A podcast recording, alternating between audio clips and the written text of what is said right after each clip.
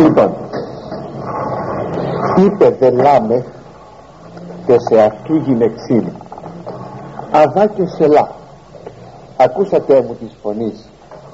Οι γυναίκες λάμε ενωτήσαστε μου τους λόγους ότι άνδρα απέκτηνα εις τραύμα εμεί και νεανίσκον εις μόλοπα εμεί ότι επτάκης εκδεδίκητε εκ Κάιν εκ δελάμεχ εβδομικοντάκης επτά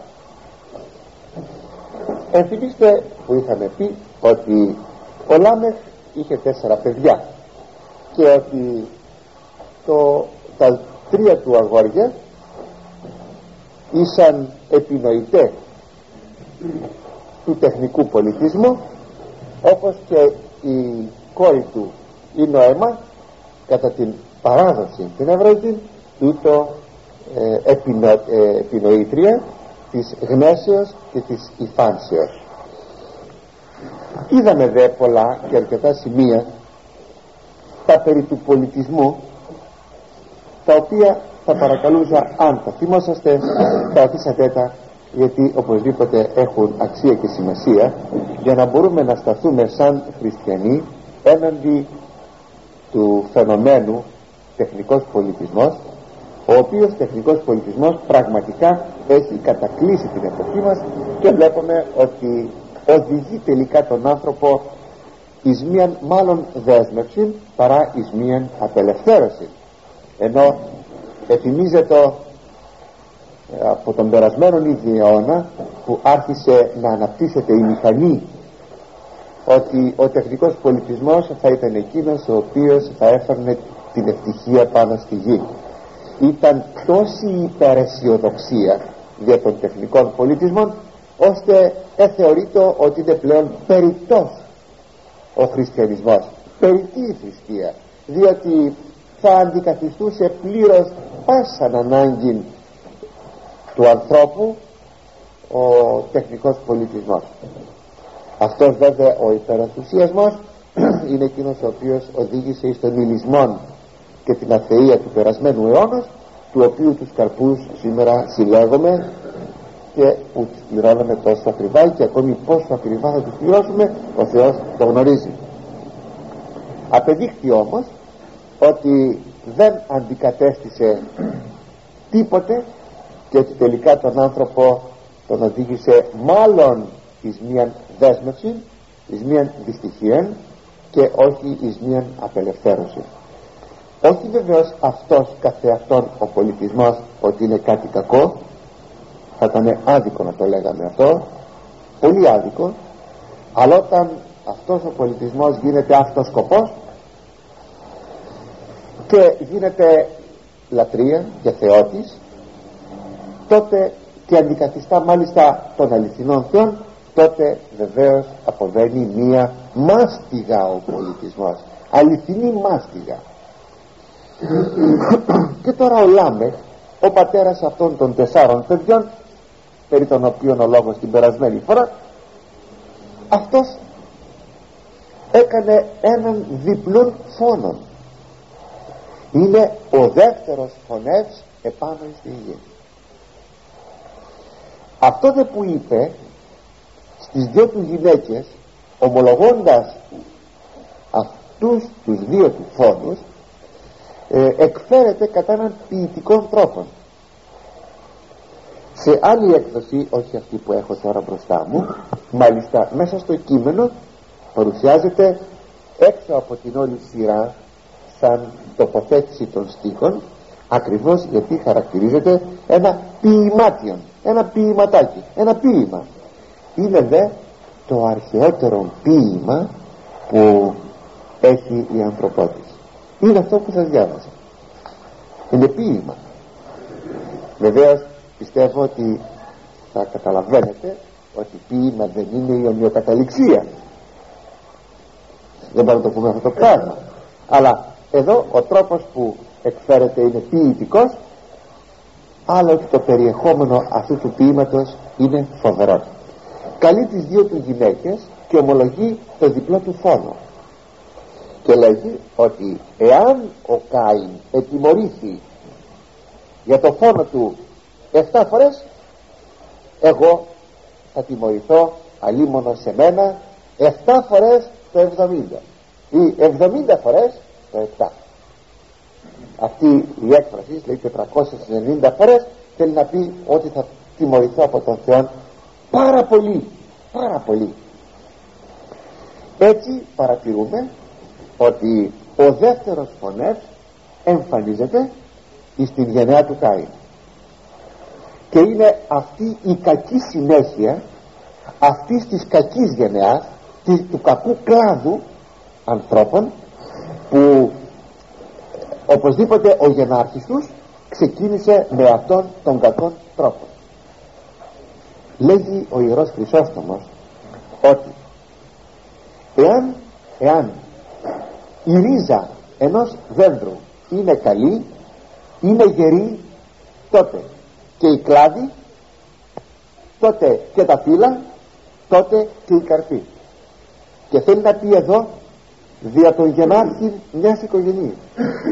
Όταν ξεκινήσει ένας άνθρωπος να θεμελιώνει το σπίτι του και αυτός αποτελεί τη ρίζα του σπιτιού του σαν πατέρας σαν άνδρας θεμελιώνει το σπίτι του με υγεία στοιχεία τότε και οι απόγονοι του τα παιδιά του τα εγγόνια του τα δυσέγγονά του θα είναι σωστοί άνθρωποι. Αυτό το λέγει ο Ιερός Χρυσόστομος. Και είναι πολύ αληθινό. Η εξαίρεση είναι από μια αγαθή ρίζα να βγει κάτι κακό και από μια κακή ρίζα να βγει κάτι καλό αυτό αποτελεί την εξαίρεση. Ο κανόν είναι ότι εάν η ρίζα ο θεμέλιος του σπιτιού οι γονείς είναι σωστοί άνθρωποι τα παιδιά τους θα είναι και αυτά σωστά. Το βλέπουμε λοιπόν εδώ κατά ένα σαφή τρόπο ότι εφόσον ο Κάιν ο γενάρχης μιας γενιάς ενός κλάδου είναι διαφθαρμένος άνθρωπος επήρε την κατάρα του Θεού. Φοβερό πράγμα η γενιά του φέρει την κατάρα του Θεού. Και ο Λάμεχ ο Λάμεχ είναι ο τελευταίος της γενιάς του Κάιν η γενιά του Κάιν δεν κράτησε πολύ. Εξολοθρεύτηκε. Φυσικά αφού ήρθε σε μίξη με τη γενιά του Σιθ θα το δούμε στη συνέχεια κατόπιν εξολοθρεύτηκε. Διότι ήρθε ο κατακλυσμός. Και φυσικά απόλυσε πάντας ακόμη και τη γενιά του Σιθ μόνο ένας έμεινε από τη γενιά τους Σιθ και αυτός είναι ο Νόε ο οποίος ξεκινάει πάλι την ανθρωπότητα ως δεύτερος γενάρχης μετά τον Αδάμ.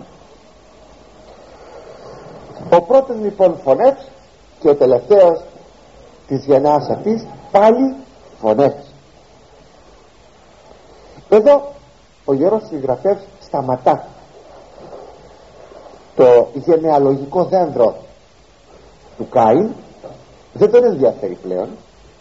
Και τώρα θα πιάσει το γενεαλογικό δέντρο του Σιθ.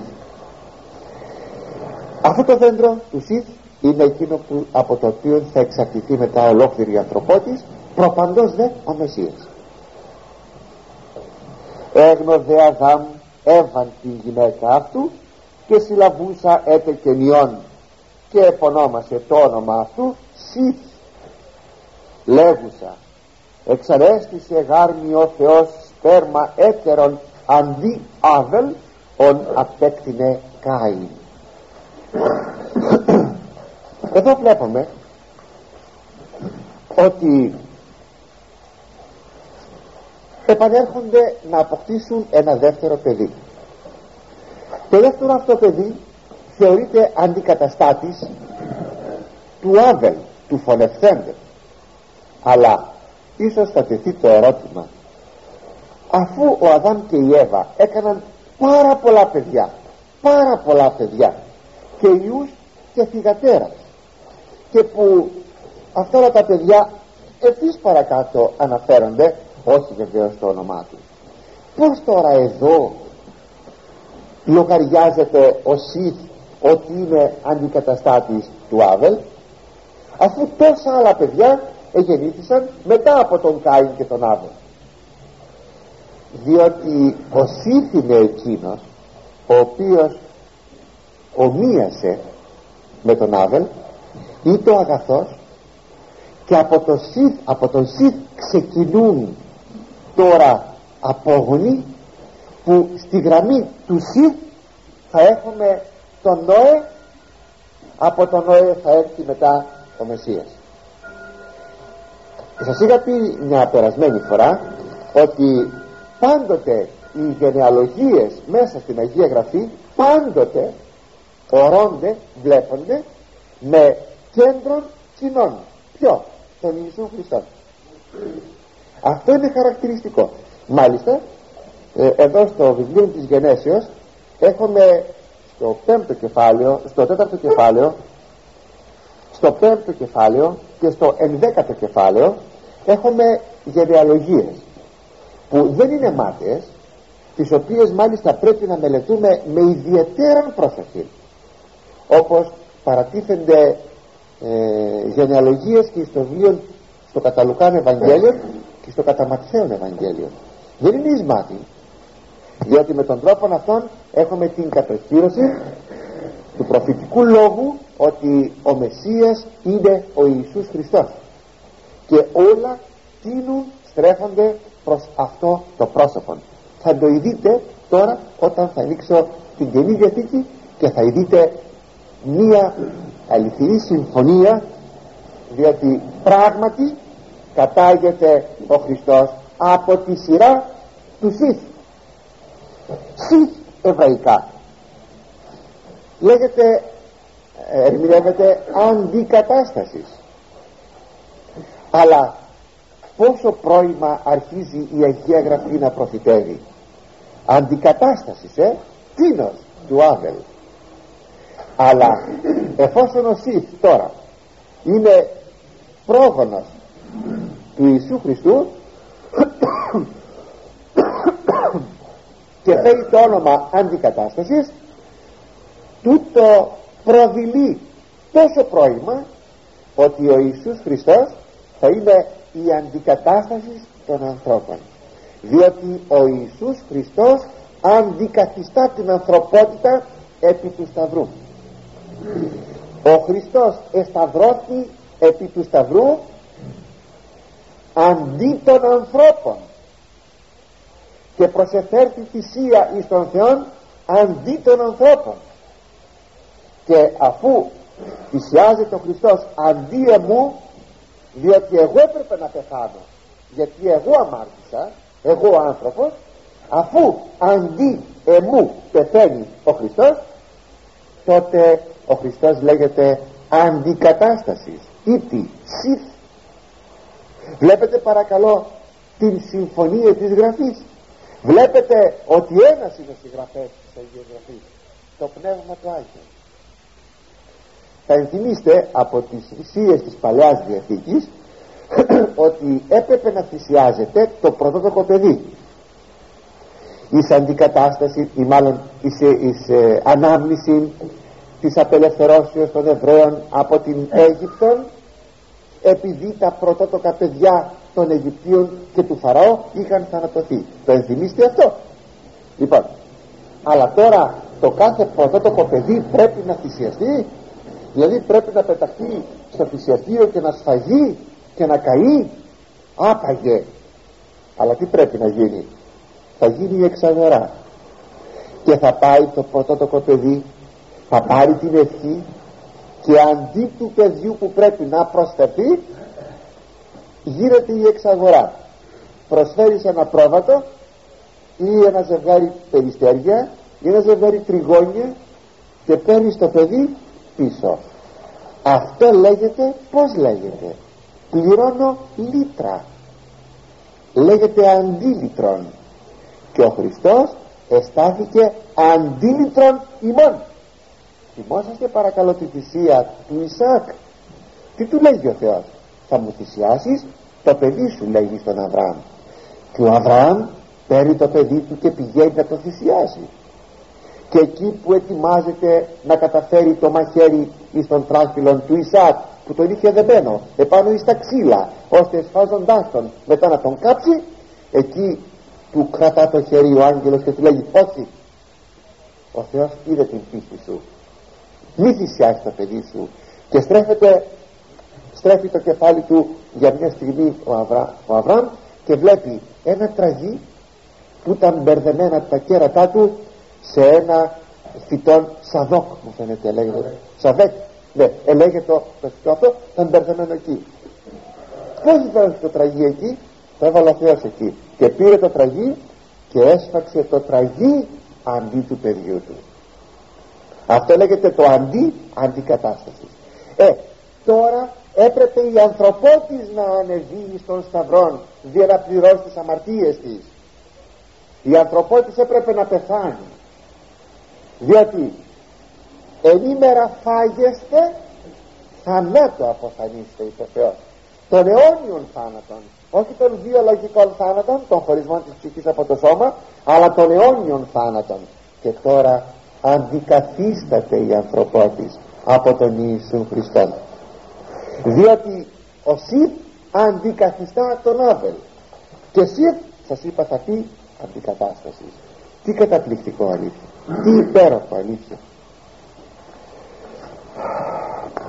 Και όταν η Εύα λέγει εξανέστησε γάρμι ο Θεός τέρμα έτερον αντί Άβελ ον απέκτηνε Κάιν εκείνο το ον απέκτηνε Κάιν εκείνο τον οποίον εσκότωσε ο Κάιν εδώ είναι μία θλιβερή ανάμνηση. Μία ανάμνηση που δείχνει τη λαβωμένη της καρδιά για το έγκλημα το οποίο είχε συμβεί. Και το Σιθ εγέρε το Υιόν επωνόμασε δε το όνομα αυτού ενός. Ούτως ήλπισεν επικαλείστε το όνομα Κυρίου του Θεού. Ο Σιθ εγέννησε ένα παιδί. Προσέξτε σας ξαναλέγω πάλι όχι ένα παιδί πολλά παιδιά ιούς και θυγατέρας καθένας από αυτούς. Παίρνουμε όμως το κυριότερο πρόσωπο. Ή αν θέλετε τον πρωτότοκο. Ο ένας είναι τώρα παιδί του Σιθ εγγονός του Αδάμ. Ας προσέξουμε ένα χαρακτηριστικό. Όταν ο Κάιν γεννά τους απογόνους του οι απόγονοι του δεν ευαρεστούν στον Θεό. Είναι οι άνθρωποι της κακίας η ρίζα πικρή. Εδώ τώρα η ρίζα είναι αγαθή. Ο Σιθ είναι αγαθός. Και βλέπουμε εδώ τώρα κάθε απόγονος του να έχει να προσφέρει κάτι το αγαθό τι ο ενός όχι ενός ενός. Τι ο ενός προσφέρει; Ούτως ήλπισεν επικαλείστε το όνομα Κυρίου του Θεού ο ενός ήλπισε εις τον Θεό και ελάτρευε το όνομά του. Ίσως θα γεννηθεί η απορία. Καλά. Ο Θεός ακόμη δεν ελισμονήθη δεν ελατρεύεται ο Θεός από τον Αδάμ και την Εύα από, τους, από τα παιδιά τους και τα εγγόνια τους. Πως εδώ ιδιαίτερος προσθέτει ότι ο ενός λατρεύει επικαλείται το όνομα του Θεού και τον λατρεύει ένα σύμπτωμα το οποίο είναι το κυριότατο και χαρακτηριστικότατο της αποστασίας των πρωτοπλάστων είναι η ειδωλολατρία είναι η λύθη του αληθινού Θεού και η ειδωλολατρία οι πρωτόπλαστοι λοιπόν οι ίδιοι μεν είχαν μνήμη του Θεού. Δεν μπορούσαν να μην είχαν μνήμη του Θεού. Αλίμον όμως τα παιδιά τους άρχισαν να ξεχνούν το Θεό. Τόσο πρόημα επειδή ακριβώς άρχισαν να ξεχνούν τον αληθινό Θεό σας είπα σύμπτωμα σύμπτωμα του προπατορικού απαρτήματος το πρώτο σύμπτωμα είναι η δολολατρία επειδή λοιπόν υπήρξε άρχισε η δολολατρία επί της γης γι' αυτό ιδιαίτερος τονίζει ότι ο ενός είναι εκείνος ο οποίος επεκαλεί το όνομα του αληθινού Θεού και τον ελάτρευε. Αλλά όταν όμως ο ενός λατρεύει τον αληθινό Θεό και ιδιαίτερος η Αγία Γραφή σημειώνει το όνομά του σημαίνει ότι ο ενός είναι ο πρώτος ιδρυτής της Εκκλησίας του Χριστού επί της γης. Πιθανώς αυτό που τώρα είπα να το ακούσατε κατά έναν πολύ περίεργον τρόπο. Η Εκκλησία ιδρύθηκε επί της γης από τον ενός όχι από τον Χριστόν και όχι την ημέρα της Πεντηκοστής. Δεν ξέρω αν θυμίστε παλιά θέματα περί Εκκλησίας που είχαμε κάνει είναι μερικά χρόνια. Αλλά είτε διότι έχουμε νέους ακροατάς είτε διότι πρέπει αυτά διαρκώς να αναμοχλεύονται στην μνήμη επιτρέψατε μου με πολύ γρήγορο τρόπο να σας κάνω ένα διάγραμμα της Εκκλησίας του Θεού. Η Εκκλησία του Θεού έχει ουρανία καταγωγή και είναι η Εκκλησία των Αγγέλων πριν ακόμη δηλαδή γίνει ο κόσμος είτε η Εκκλησία των Αγγέλων. Εκκλησία θα πει εδώ μία σύναξη επί το αυτό με ένα κοινό σκοπό. Αλλά πριν όμως η Εκκλησία πριν η Εκκλησία αποτελεστεί από τους αγγέλους πού ήταν μας λέει ο Απόστολος Παύλος ότι η Εκκλησία είναι αιωνία είναι αιωνία όπως και ο Θεός. Για να δείτε από πού είναι η καταγωγή της Εκκλησίας μας. Διότι την πρώτη Εκκλησία πριν ακόμη γίνει και ο αόρατος και ο ορατός κόσμος την απετέλει αυτός ούτως ο Θεός. Εις τα τρία πρόσωπα.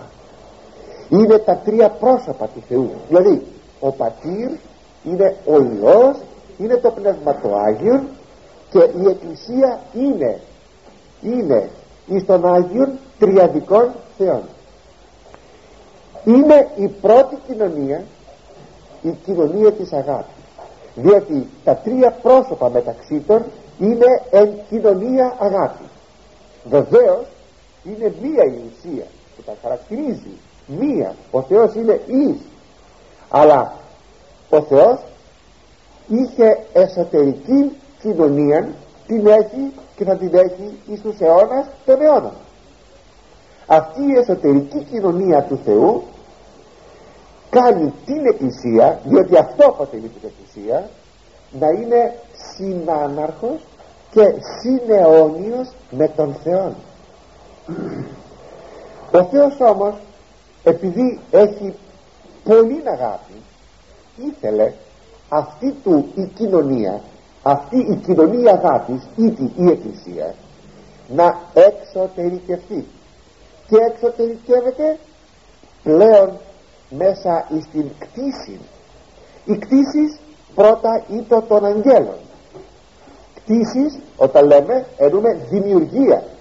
Συνεπώς δεν έχει καμία σχέση με την ουσία του Θεού όπως λέγεται είναι η εξωτερική προβολή του Θεού και είναι οι κτήσεις των αγγέλων. Οι άγγελοι τώρα αποτελούν ένα πλαίσιο της πρώτης εν Θεό Εκκλησίας και είναι η Εκκλησία των Αγγέλων. Όταν ο Θεός έκανε τους πρωτοπλάστους θέλησε να εγκαθιδρύσει τώρα την Εκκλησία του την κοινωνία της αγάπης και την κοινωνία της ε, θεότητος. Με ποια έννοια; Της θεώσεως καλύτερα. Της θεώσεως. Θέλησε ο Θεός να μεταφέρει τώρα αυτήν την κοινωνία της αγάπης επί της γης την οποία εκπροσωπούν επί της γης οι πρωτόπλαστοι. Οι πρωτόπλαστοι όμως εκεί σκοντάβουν και πέφτοντας για μια στιγμή η Εκκλησία ματαιούται επί της γης. Αρχίζουν να έχουν πολλούς απογόνους. Οι πρωτόπλαστοι πολλούς. Αυτούς που ήδη αναφέρομαι και θα, οι απόγονοι των άλλους απογόνους συνεχώς οι άνθρωποι θα πληθαίνουν. Αλλά το σχέδιο του Θεού πρέπει να ματαιωθεί. Σας είπα το πρώτο σύμπτωμα είναι η ειδωλολατρία και αρχίζουν οι άνθρωποι να ειδωλολατρούν. Αλλά κάπου και που αναφέρονται δίκαιοι ευσεβείς οι οποίοι διατηρούν αυτήν την κοινωνία της αγάπης επί της γης και συνεπώς διατηρούν την εκκλησία υποτυπωδό. Ο πρώτος λοιπόν που γίνεται δοχείον δέκτης του να εγκαθιδρυθεί ή να φανερωθεί. Η εκκλησία του Θεού επί της γης έστω υποτυπωδός είναι ο ενός. Κατόπιν θα δούμε είναι ο Νόε είναι οι δίκαιοι της Παλαιάς Διαθήκης μετά είναι ο Αβραάμ κατόπιν είναι ο Ισαάκ κατόπιν είναι ο Ιακώβ. Αυτοί ήδη αποτελούν την εκκλησία του Χριστού επί της γης πριν ακόμη ο Χριστός την φανερώσει πλήρως. Είναι υποτυπώδης παρουσία της Εκκλησίας του Θεού επί της γης. Και ο Χριστός θα φέρει την πληρότητά του. Θα την φανερώσει την ημέρα της Πεντηκοστής. Η Εκκλησία του Χριστού δεν θεμελιώθηκε την ημέρα της Πεντηκοστής. Η Εκκλησία του Θεού εφανερώθηκε την ημέρα της Πεντηκοστής. Αν ενθυμίστε που πολύ παλιά είχαμε πει ότι η Εκκλησία του Χριστού είναι ένα νόμισμα με δύο όψεις. Ή αν θέλετε είναι διπλούς ο θεμέλιός της. Είναι πνευματολογικός και χριστολογικός. Διότι η Εκκλησία του Χριστού θεμελιούται εν Χριστώ Ιησού εν πνεύματι Αγίος. Διότι όταν ο Χριστός απέθανε επί του Σταυρού πρώτα πρώτα η ενανθρώπισης του Χριστού η ενανθρώπισης του Ιού του Θεού είναι η θεμελίωση της Εκκλησίας επί της γης.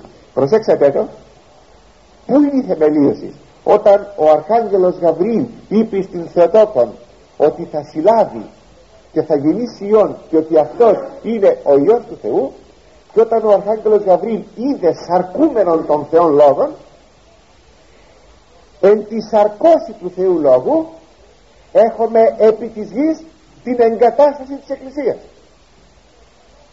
Διότι τι είναι η Εκκλησία; Είναι ή δεν είναι το σώμα του Χριστού; Αυτό είναι η Εκκλησία.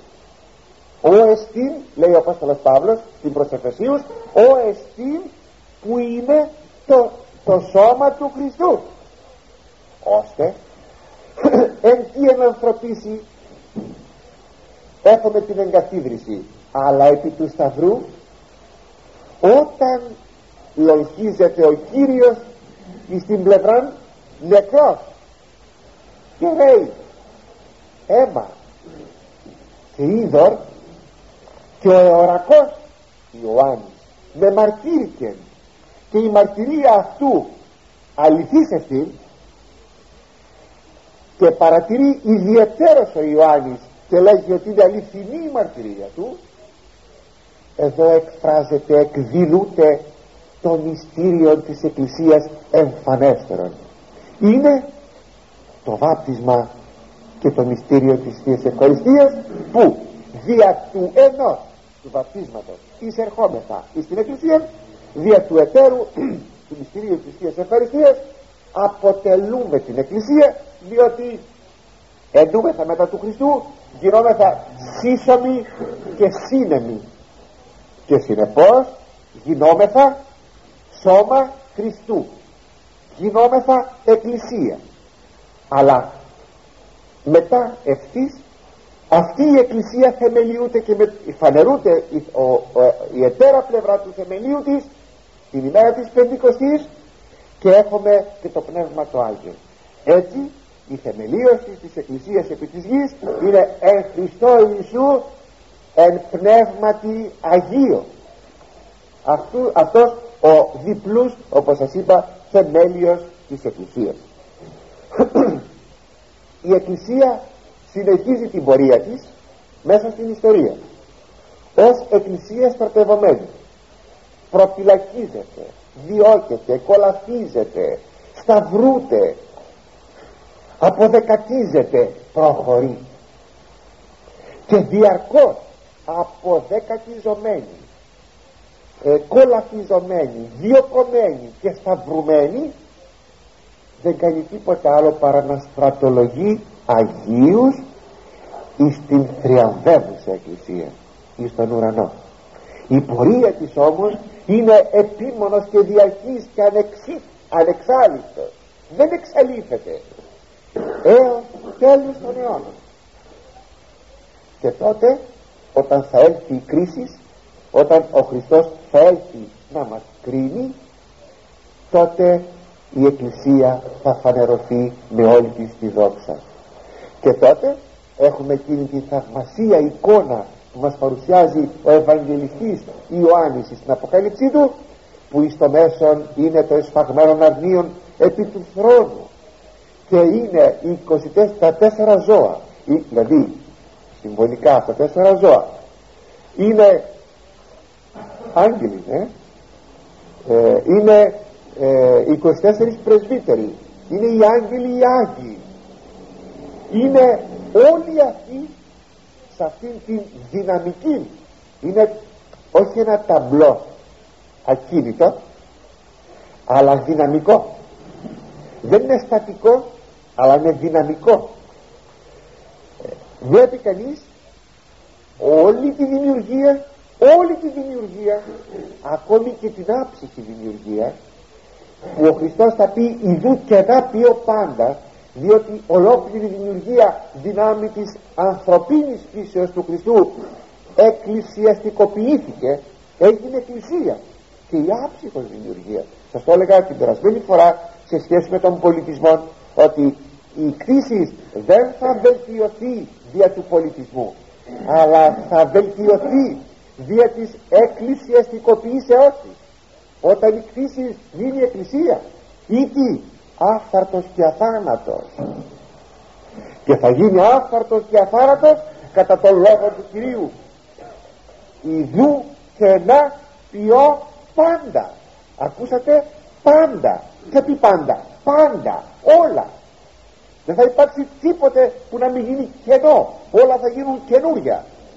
Και δυνάμει του σώματός του του αυθαρτισμένου του αθανάτου και δεδοξασμένου αυτό είναι το μυστήριο της Εκκλησίας.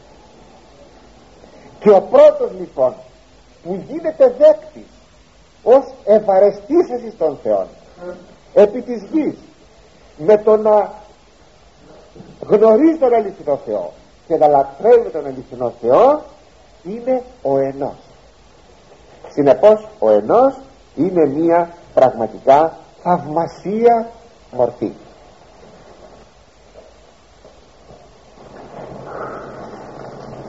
εισερχόμεθα στο πέμπτο κεφάλαιο. Αυτή η βίβλος γενέσεως ανθρώπων. Ημέρα επίησεν ο Θεός τον Αδάμ κατ' εικόνα Θεού επίησεν αυτόν. Άσεν και θύλοι επίησεν αυτούς και ευλόγησεν αυτούς και επωνόμασε το όνομα αυτού Αδάμ. Ημέρα επίησεν αυτούς πολύ συχνά η Αγία Γραφή συνηθίζει να κάνει μια επανάληψη. Αλλά αυτή η επανάληψη η οποία δεν είναι για δεύτερη φορά είναι για τρίτη φορά. Διότι πάλι θα μας πει κάπου στο δεύτερο κεφάλαιο ή τρίτον κάπου εκεί δεύτερο δεν θυμούμε αυτή τη στιγμή θα μας πει ότι ε, ο Θεός έκανε τον άνθρωπο τον Αδάμ και την Εύα και λοιπά είναι λοιπόν εδώ πέρα ένα λεπτό με συγχωρείτε.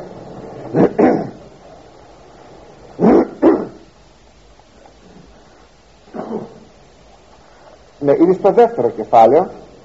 Στο δεύτερο κεφάλαιο είναι που ο Θεός επαναλαμβάνει πάλι εκεί ότι έκανε τον Αδάμ και την Εύα και τους ευλογεί.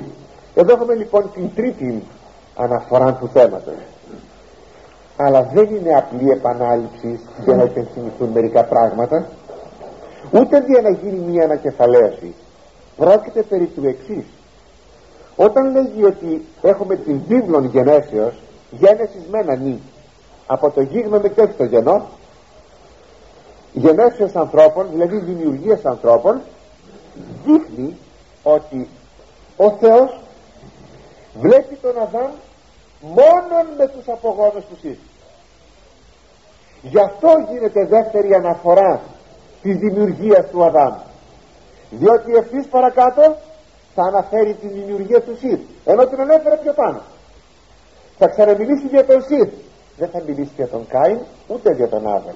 Ο Άβελ εφωνεύτη και ο Κάιν ξόφνησε συνεπώς αυτή η Δευτέρα η τρίτη αν θέλετε αναφορά είναι αναφορά της δημιουργίας των σωστών ανθρώπων. Ο Θεός δεν θυμάται πλέον τη γενεά του Κάιν. Δεν τη λογαριάζει. Δεν τον ενδιαφέρει πλέον η γενεά του Κάιν. Αυτό είναι χαρακτηριστικό. Είναι πολύ χαρακτηριστικό. Και ειδού πως δημιουργήθηκε ο Αδάμ; Κατ' εικόνα Θεού επίησεν αυτόν. Παρακαλώ κρατήσατε το. Πως έκανε τον άνθρωπο; Όταν έπλασε ο Θεός τον άνθρωπο άρσεν και θύλι επίησεν αυτούς. Αυτό το σχήμα άρενος θύλεως και λέγεται σχήμα διότι δεν πρόκειται να κρατήσει το σχήμα αυτό εις τους αιώνας των αιώνων επειδή ο γάμος, το λέγαμε μια άλλη φορά ο γάμος θα τερματιστεί όταν θα τερματιστεί και η ανθρωπίνη ιστορία γι' αυτό λέγεται σχήμα του παρόντος κόσμου παρόντος αιώνας. Και ευλόγησε αυτούς τους ευλογεί ο Θεός. Και ονομάζει το όνομα μόνο του Αδάμ. Λέγει τον ονόμασε Αδάμ. Και Αδάμ θα πει θα πει ε, πρωτόκλαστος ήχο ματέγι έζησε δε Αδάμ τριάκοντα και διακόσα έτη και γέννησε κατά την ιδέα αυτού και κατά την εικόνα αυτού και επωνόμασε το όνομα αυτού Σιθ ώστε όταν γέννησε τον Σιθ ήταν τριάκοντα και διακόσα έτη. Διακοσίων τριάκοντα ετών. Θα μιλήσουμε για την ηλικία των ανθρώπων η οποία μοιάζει φοβερή και καταπληκτική. Θα μιλήσουμε αν θέλω Θεός απόψε εδώ γεννά τον Σιθ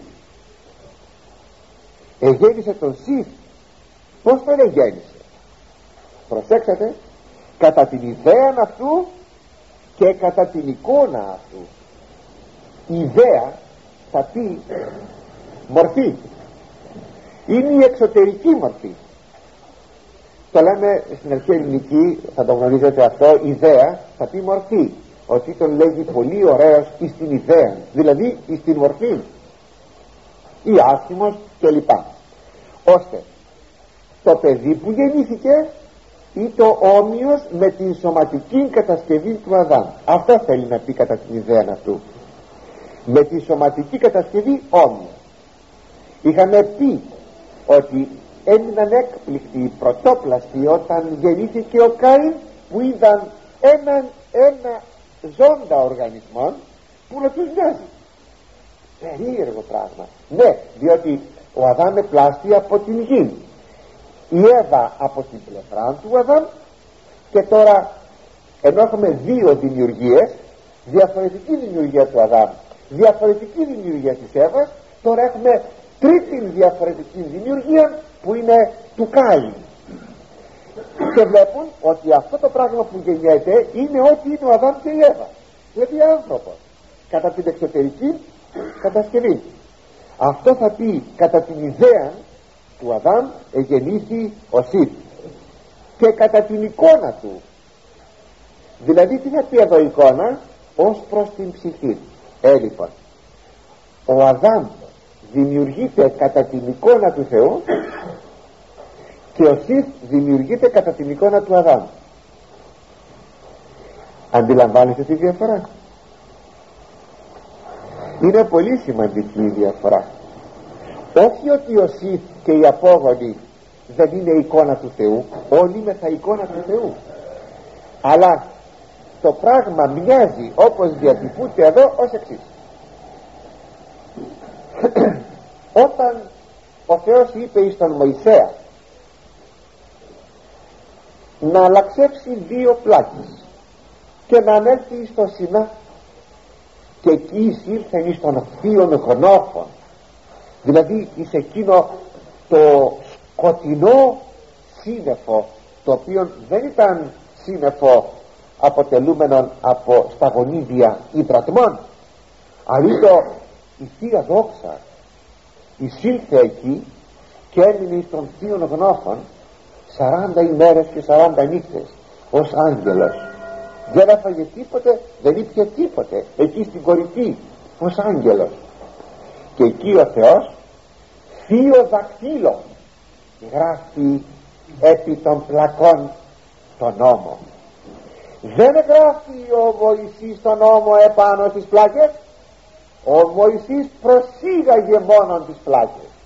Γράφει ο Θεός με το δάχτυλό του έκφρασης. Τώρα όπως ο Θεός επήρε ακόμα και έκανε τον άνθρωπο είναι ανθρωπομορφική έκφρασης.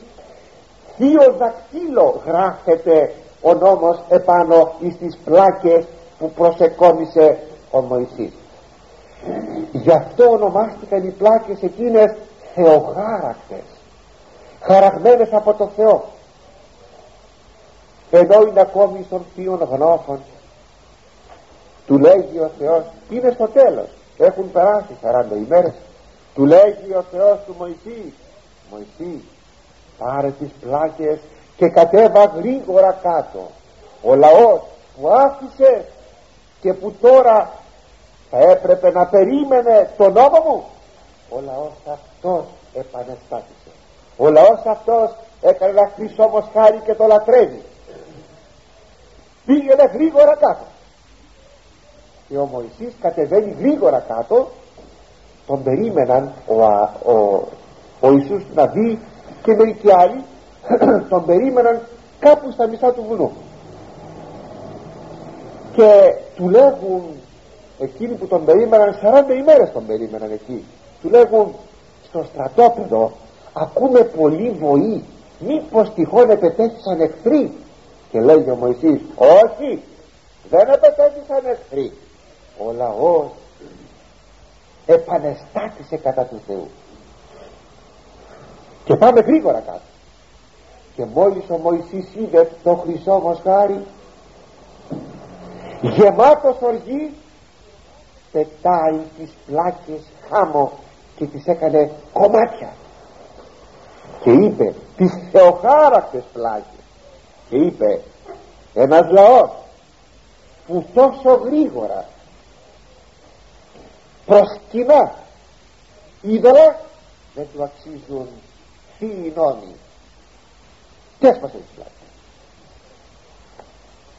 και τότε λέγει ο Θεός αφού έγινε η φράψη εκεί και λοιπά τότε λέγει ο Θεός στον Μωυσέα ανέβα πάλι στο Σινά να σου δώσω πάλι τον νόμο είδατε ο Θεός δεν οργίζεται εναντίον του Μωυσέως που έσπασε τις πλάκες ανέβα στο Σινά να σου δώσω πάλι τον νόμο.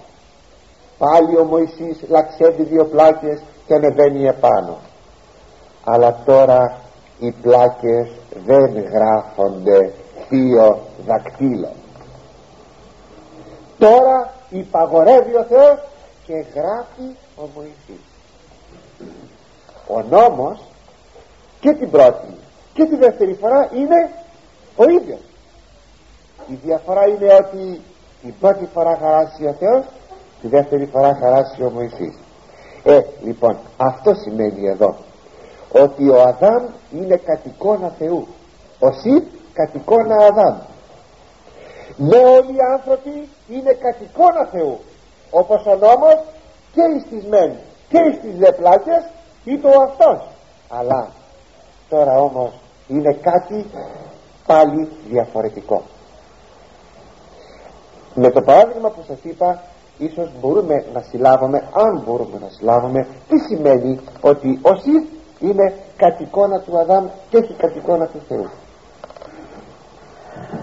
Εγένοντο δε ε, ημέρε του Αδάμ ας έζησε μετά το γεννήσε αυτόν τον Σιφ έτσι επτακόσια και γέννησε ιούς και θυγατέρας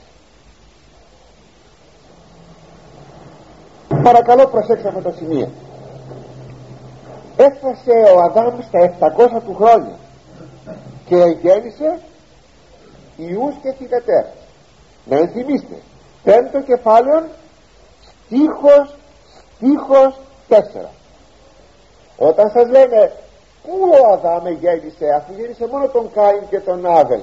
Πως γεννήθηκαν οι άλλοι άνθρωποι να ενθυμίστε πέμπτο κεφάλαιο λοιπόν στίχος 4 ο Αδάμ και η Εύα εγέννησαν ιούς και θυγατέρα πάρα πολλά παιδιά πάρα πολλά παιδιά.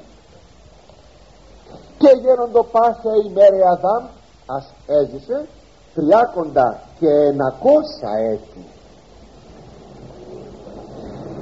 Όλες οι ημέρες του Αδάμ ήταν 930 χρόνια.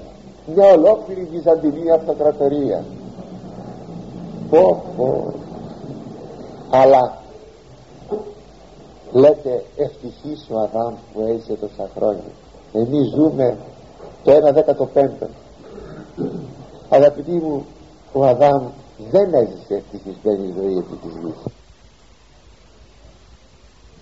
Στον παράδεισο και μετά ζεις μία ζωή χαμερπή δεν είναι δυνατόν ποτέ να είσαι ευτυχισμένος αλλά είναι αυτό μόνο; Είδε το φόνο το πρώτο φόνο του παιδιού του Άβελ από το άλλο του παιδί τον Κάιν αυτό πρέπει να γέννησε πολύ πίκρα τον Αδάμ και την Εύα. Θα πρέπει να είδαν στα πρόσωπα των παιδιών των τις επιπτώσεις των ειδικών των αμαρτιών.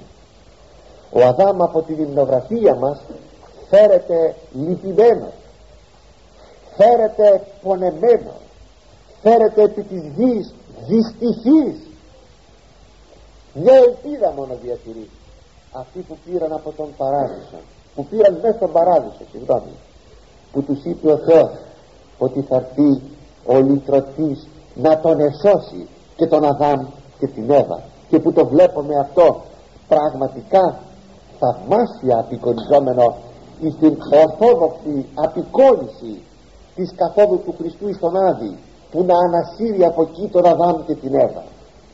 Διότι αυτούς ανέσυρε ο Χριστός όταν κατήλθε τριήμερος νεκρός εις τον Άδη. Αυτούς ανέσυρε και τους επανατοποθέτησε ως ψυχάς εις τον παράδεισο. Ως ψυχάς όχι ως σώματα και ψυχάς. Μόνο ως ψυχάς εις τον παράδεισο όχι των παλαιών επί της Εδέμ αλλά Κύριος είδε ο Θεός γνωρίζει που και εκεί τους τοποθετεί και εκεί πάνε όλοι οι Άγιοι και εκεί περιμένουν την Ανάσταση των νεκρών να πάρουν πίσω τα σώματά τους και εν τη Αναστάση τη κοινή να εισέλθουν μετά ταύτα εις την Βασιλεία του Θεού.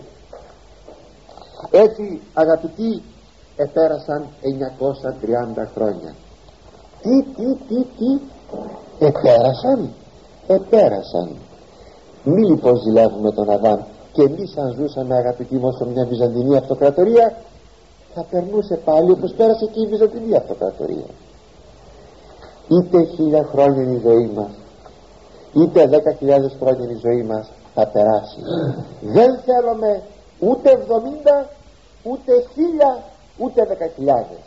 Ο άνθρωπος θέλει εκείνο που ο Θεός του βάλε μες στην ψυχή την αιωνία ζωής ο άνθρωπος θέλει να μην πεθάνει ποτέ.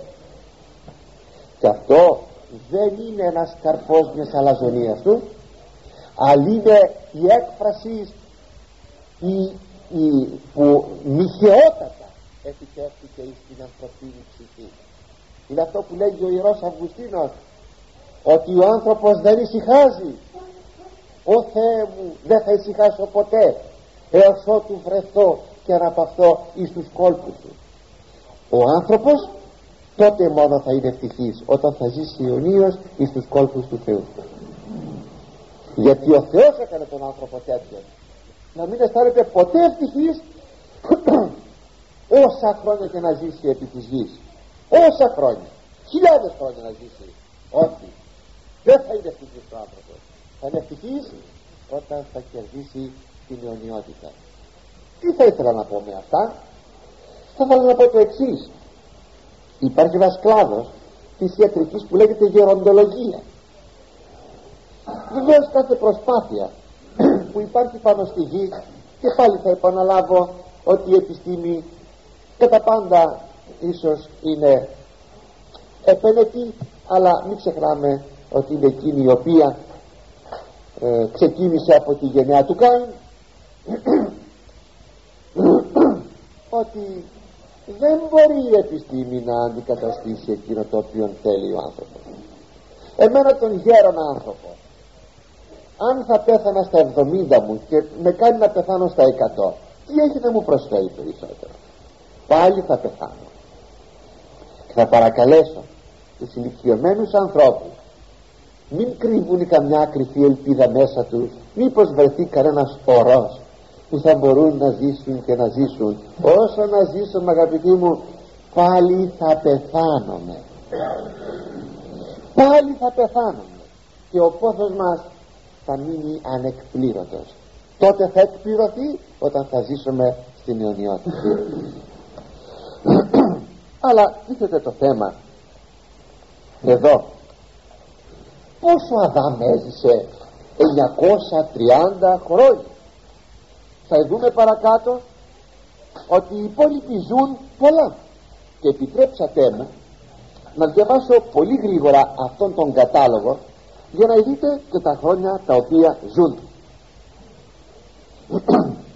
Έζησε δε Σιφ πέντε και διακόσα έτη και γέννησε τον ενός. Και έζησε Σιφ μετά το γεννήσει αυτόν τον ενός επτά έτη και επτακόσια και γέννησε ιούς και θυγατέρας και γένοντο πάσε ημέρε Σιφ είδατε και ο Σιφ πολλά παιδιά.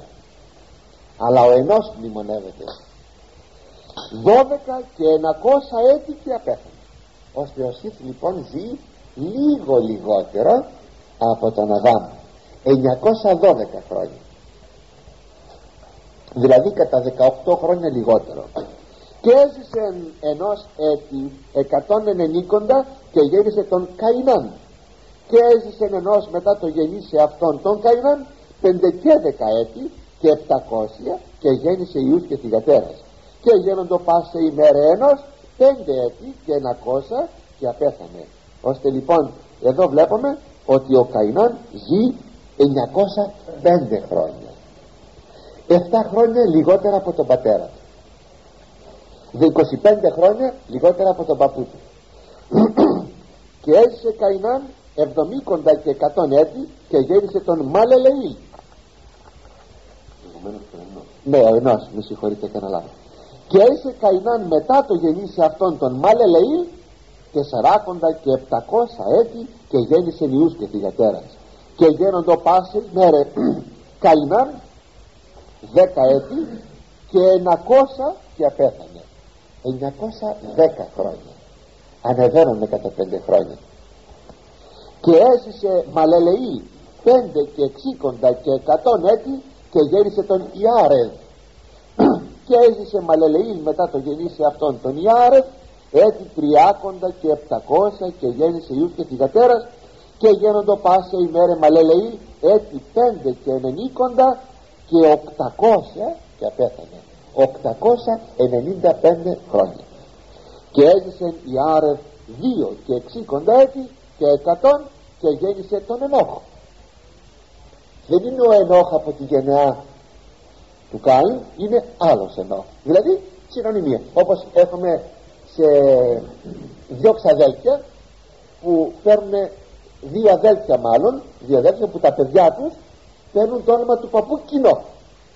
Αυτό είναι. Δεν έχουμε συνωνυμία απλή. Και έζησε η Άρευ μετά το γεννήσει αυτόν τον ενώ 800 έτη και γέννησεν ιούς και θυγατέρας και γένοντο πάσε ημέρα η Άρευ δύο και εξήκοντα και 900 έτη και απέθανε. 900 εξήκοντα δύο. Και έζησε ενώ πέντε και εξήκοντα και εκατόν έτη και γέννησε τον Μαθουσάλα. Εγκυρέστησε δε ενόχ το Θεό μετά το γεννήσει αυτόν τον Μαθουσάλα διακόσα έτη και γέννησε νιούς και θυγατέρας και γένοντο πάσε ημέρα ενόχ πέντε και εξήκοντα και τριακόσα έτη. Και ευηρέστησε ενόχ το Θεό και όχι βρίσκεται ότι μετέθηκε αυτόν ο Θεός. Δεν πέθανε ο Ενόχ. Αλλά ηρπάγει στον ουρανό η ηλικίαν η ηλικίαν ε, 365 το αντιπαρέρχομαι γρήγορα γιατί θα ξαναγυρίσω στο σημείο αυτό του ενόχ θέλω να δούμε μόνο τώρα εδώ την χρονολογία. Και έζησε Μαθουσάλα 7 έτη και 60 και 100 και γέννησε τον Λάμεχ ποιον Λάμεχ όχι αυτόν που μιλήσαμε προηγουμένως. Συνωνυμία και αυτό. Ομωνυμία αν θέλετε και έζησε Μαθουσάλα μετά το γεννήσει αυτόν τον Λάμεχ 2 και 800 έτη και γέννησε υιούς και θυγατέρας και γένοντο πάσε ημέρε Μαθουσάλα ας έζησε 9 και 60 και 900 έτη και απέθανε. Πόσο λοιπόν ζει ο Μαθουσάλα; 969 έτη. Η μεγαλύτερα ηλικία του ανθρώπου. Γι' αυτό λέγουν αυτός είναι Μαθουσάλας πόσο λοιπόν έζησε ο Μαθουσάλας 969 έτη. Και έζησε Λάμεχ 8 και 80 και 100 έτη και γέννησε Ιών. Και επωνόμασε το όνομα αυτού Νοέ λέγον ούτως για να πάψει μας από τον έργο και από τον λοιπόν των χειρονιμών και από τις γης εις κατηράσατο Κύριος ο Θεός. Και φτάνουμε στο Νόε από τον Νόε αρχίζει μια πολύ ενδιαφέρουσα ιστορία. Εξαιρετικός ενδιαφέρουσα ιστορία. Εξαιρετικό. Αλλά πριν πιάσουμε τον Νόε αν θέλει ο Θεός από την ερχομένη εβδομάδα πρέπει εδώ να κάνουμε μερικές παρατηρήσεις σε αυτά που είπαμε. Και οι παρατηρήσεις μας αυτές αγαπητοί μου είναι οι εξής. Το πρώτο θέμα είναι ότι εδώ έχουμε κάποια γενεαλογία. Αυτή η γενεαλογία είναι του Σιθ του Κάιν Ξόφλης σας είπα πάει το Κάιν αυτά τα ονόματα δεν πρέπει να τα εκλάβουμε ως φυλές. Ίσως θα εκπλαγείτε για αυτό που λέω αλλά πρέπει να τα εκλάβουμε ως πρόσωπα ως κύρια ονόματα. Δηλαδή λέμε ο Ισραήλ ο Ισραήλ είναι ο Ιακώβ. Αλλά όταν λέμε ο Ισραήλ εννοούμε και ένα λαό. Όταν λοιπόν εδώ λέμε ο Ενόχ, ο Μαθουσάλα και ούτω καθεξής δεν πρέπει να εκλάβουμε τα ονόματα αυτά ότι αντιπροσωπεύουν ένα λαό αλλά αντιπροσωπεύουν μόνον ένα όνομα. Τίποτα άλλο. Τα ονόματα αυτά είναι πρόσωπα και γεννούν πολλά παιδιά και τίποτα περισσότερο ομοίως επειδή υπάρχει αυτή η ομονιμία πρέπει να σας σημειώσω ότι δεν έχουμε δεν έχουμε έναν κατάλογο σε διπλή έκδοση αλλά έχουμε δύο καταλόγους σαφώς διακεκριμένους μεταξύ τους και αυτό θα παρακαλέσω ε, να το κρατήσετε. Κατόπιν έχουμε τη μεγάλη ηλικία αυτών των ανθρώπων. Πως 900 τόσα χρόνια να ζουν; Τόσα χρόνια τόσα χρόνια. Πολλοί νόμισαν ότι πρόκειται περί μύθου. Γι' αυτό και την γένεση της θεωρούν μυθολογία και δυστυχώς υπάρχουν να μου το συμπαθήσει να μου το συγχωρέσουν οι, οι αγαπητοί κύριοι διδάσκαλοι που βρίσκονται εδώ να μου το συγχωρήσουν αυτό. Πολλές φορές τα παιδιά λένε ότι το βιβλίο της γενέσεως είναι ένα μυθολογικό βιβλίο.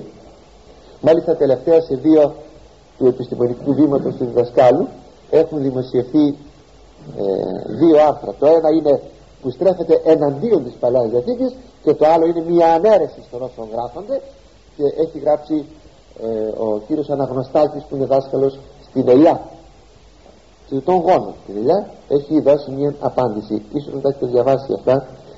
Και μάλιστα είναι πολύ ενδιαφέρουσα η απάντησή του πολύ επιτυχής όπως και φοβερή είναι εκείνη η θέση που παίρνει ο διδάσκαλος που γράφει εναντίον της Παλαιάς Διαθήκης. Δεν λέγω πιο πολλά μου έκανε εντύπωση πραγματικά όταν είδε όλη αυτή η κατάσταση. Αγαπητοί μου δεν είναι μήνυμα πολλοί θέλοντας να δικαιολογήσουν τα πράγματα ότι δηλαδή ότι δηλαδή πρέπει να μην είναι χρόνια δηλαδή όταν λέμε χρόνια το έτος 365 ημέρες αλλά πρέπει να είναι κάτι άλλο. Τι να είναι, τι να είναι μήπως είναι μήνες. Αν πρέπει να είναι μήνες τότε η ηλικία οπωσδήποτε του Αδάμ ή του Μαθουσάλα κατεβαίνει στα 75 χρόνια αν είναι μήνες. Αλλά τι γίνεται όμως; Εάν δούμε ότι γεννούν διότι εδώ οι πίνακες μας λέγουν ότι ξέρω εγώ ο α ο β γεννά στα 150 του χρόνια ή στα 200 του χρόνια. Αν πρέπει λοιπόν ζώντας 900 χρόνια και αυτά να αντιστοιχούν σε μήνες και να είναι 75 χρόνια τότε πρέπει κάπου 5 χρονών να άρχισε να γεννάει. Αυτό είναι αδόκιμο. Ένα αυτό δεύτερον όταν ε, στο αυτό βιβλίο από τον αυτό συγγραφέα. Έχουμε τις εξής περιπτώσεις. Ότι ο Αδάμ ζει 930 χρόνια αλλά ο Αβραάμ ζει 170 ε, χρόνια. Ξέρω εγώ ο Ιακώβ ζει 145 χρόνια. Στο αυτό βιβλίο έχει πάρα πολύ σημασία αυτό όταν χρησιμοποιούνται τα έτη θα πρέπει συνεπώς αν πάρουμε να είναι μήνες θα πρέπει να ζήσαν ο Αβραάμ και ο, ο Ισάκ και ο Ιακώβ να ζήσανε 12-15 χρόνια. Αδόκιμος για αυτό. Δεν είναι δυνατόν. Τρίτον ο Ιακώβ όταν μεταφέρεται στην Αίγυπτο είναι ηλικίας 130 ετών. Έζησε άλλα 15 χρόνια 17-15 μάλλον όλα όλα του είναι 145 χρόνια του Ιακώβ αν δεν με απατάει η μνήμη όταν λοιπόν έρχεται στην Αίγυπτο είναι 130 ετών τον οποίο παρουσιάζει ο γιος του ο Ιούδας ο Ιωσήφ εις τον Φαραώ. Εκεί ο Ιακώβ ευλογεί τον Φαραώ. Είναι μια θαυμασία αυτή η θέση. Ελπίζουμε κάποτε αν ο Θεός θελήσει να φτάσουμε εκεί που είναι τόσο πλούσια η Αγία Γραφή τόσο πλουσία και του λέγει γέροντα πόσο χρονών είσαι; Του λέει ο Φαραώ. Και τότε απαντάει ο Ιακώβ και λέει παιδί μου είμαι 130 χρονών και όλη μου η ζωή πέρασε ταλαιπωρημένη και πικραμένη. Και ένα έχω να σου πω είναι στο κεφάλαιο 47 στίχος 9 ένα έχω να σου πω ότι η δική μου η ζωή γιατί ο Φαραώ εθαύμασε τη μεγάλη ηλικία του Ιακώβ η δική μου η ζωή παιδάκι μου είναι πολύ μικρή σε σχέση με την ηλικία των προγόνων μου. Τέταρτον άρα λοιπόν δεν πρόκειται περί μηνών αλλά πρόκειται περί ετών κανονικών. Το έτος 365 ημέρες. Τέταρτον.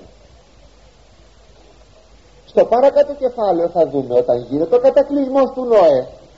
Ο κατακλυσμός κράτησε ένα χρόνο αυτός ο χρόνος ενώ ο Νόε ζει ε, πολλά χρόνια ο κατακλυσμός γίνεται άμα είναι 600 ετών μας απαριθμεί εκεί τους μήνες 12 μέσα σε ένα χρόνο. Άρα λοιπόν η ηλικία των ανθρώπων είναι όπως ακριβώς γράφονται. Ο Αδάμ έζησε 930 χρόνια. Ο Μαθουσάλα έζησε Μαθουσάλας 969 χρόνια. Χρόνια ηλιακά. Όχι σεληνιακά αλλά ηλιακά. Αυτά δηλαδή που έχουμε και εμείς σήμερα και μετράμε το χρόνο. Αλλά αυτό όμως μας βάζει σε μια σκέψη. Είναι γνωστό ότι μέχρι σήμερα συναντούμε ανθρώπους μακροχρονεί κάπου και που γράφουν οι εφημερίδες ότι στον Κάφκασο ξέρω εγώ στην Ασία βρέθηκε άνθρωπος που ζει 150 χρονών. Δεν είναι μύθος είναι αλήθεια. Άλλο ότι είναι κάτι πολύ σπάνιο. Τι παρατηρείτε αν διαβάσετε την, την ιστορία του ανθρωπίνου γένους θα δείτε ότι η ηλικία των ανθρώπων όλος και κατεβαίνει. Διότι απλούστατα έχουμε έναν εκφυλισμό. Αυτός ο εκφυλισμός δεν είναι επειδή οι μεν γεννούν τους δε επειδή έχουμε αλλεπάλληλες γεννήσεις. Ο εκφυλισμός έρχεται διότι μπαίνει πολύ πλούσιο το ρεπερτόριο της αμαρτίας. Και η ταλαιπωρία του ανθρώπου μπαίνουν οι αρρώστιες βιολογικώς εξασθενεί από όλες αυτές τις καταστάσεις και η ανθρωπίνη ηλικία διαρκώς μειούται. Έτσι φτάνουμε σήμερα να λέμε ότι ο μέσος όρος ζωής είναι 65 χρόνια 70 χρόνια. Καθημάς διότι ε, ο μέσος όρος ζωής φερειπεί σε πολλές φυλές της Αφρικής. Ξέρετε πόσος είναι. 27 χρόνια 30 χρόνια. Ο μέσος όρος ζωής. Διότι όταν Αφρικανοί παντρεύονται 8 και 9 και 10 ετών στα ε, 27 τους με 30 τους χρόνια έχουν εξοφλήσει. Έτσι όταν λέμε ότι ο μέσος όρος ζωής καθημάς εννοούμε Ευρώπη, Αμερική εννοούμε ε, ότι είναι 65-70 χρόνια κάπου εκεί. Ακόμη αυτό δείχνει ότι όχι μόνο ο άνθρωπος ήταν βιολογικά ανώτερος από ό,τι είναι σήμερα που ζούσαν πολλά χρόνια διότι ζούσαν τη φυσική ζωή. Αγαπητοί μου τι τρώμε ξέρετε τι τρώμε; Τι τρώμε να μην τα ξαναλέγω πάλι. Πέστε μου ποιο τρόφιμο από αυτά που τρώμε δεν έχει μέσα χημεία; Πέστε μου. Θα μου πείτε το ψωμί. Άμα ξέρετε τι έχει το ψωμί μέσα. Και ακόμη να σας πω εκείνο που πουλιέται ως σταρένιο ψωμί αυτό το κίτρινο το ωραίο χρώμα βάζουν μέσα.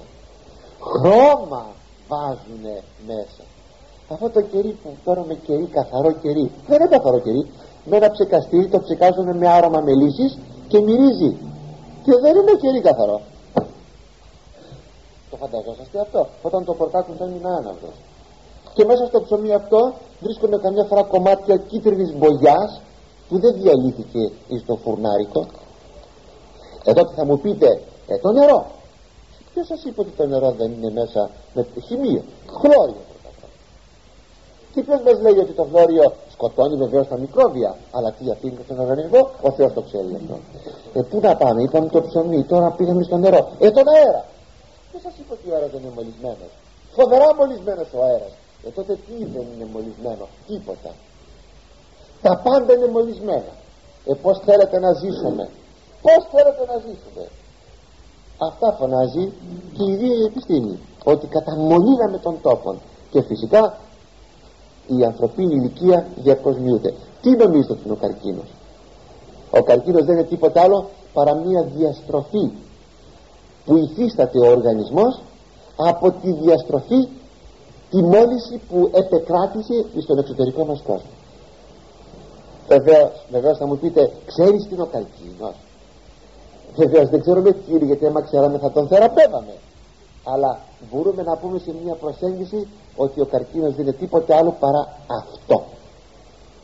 Είναι η διαστροφή της δημιουργίας η διαστροφή της, του ανθρωπίνου σώματος αυτό θα πει καρκινώματα περίεργα, περίεργα κύτταρα μεγαλώνουν χωρίς να υπακούν στον όλο, στον, στο όλο πρόσταγμα του οργανισμού.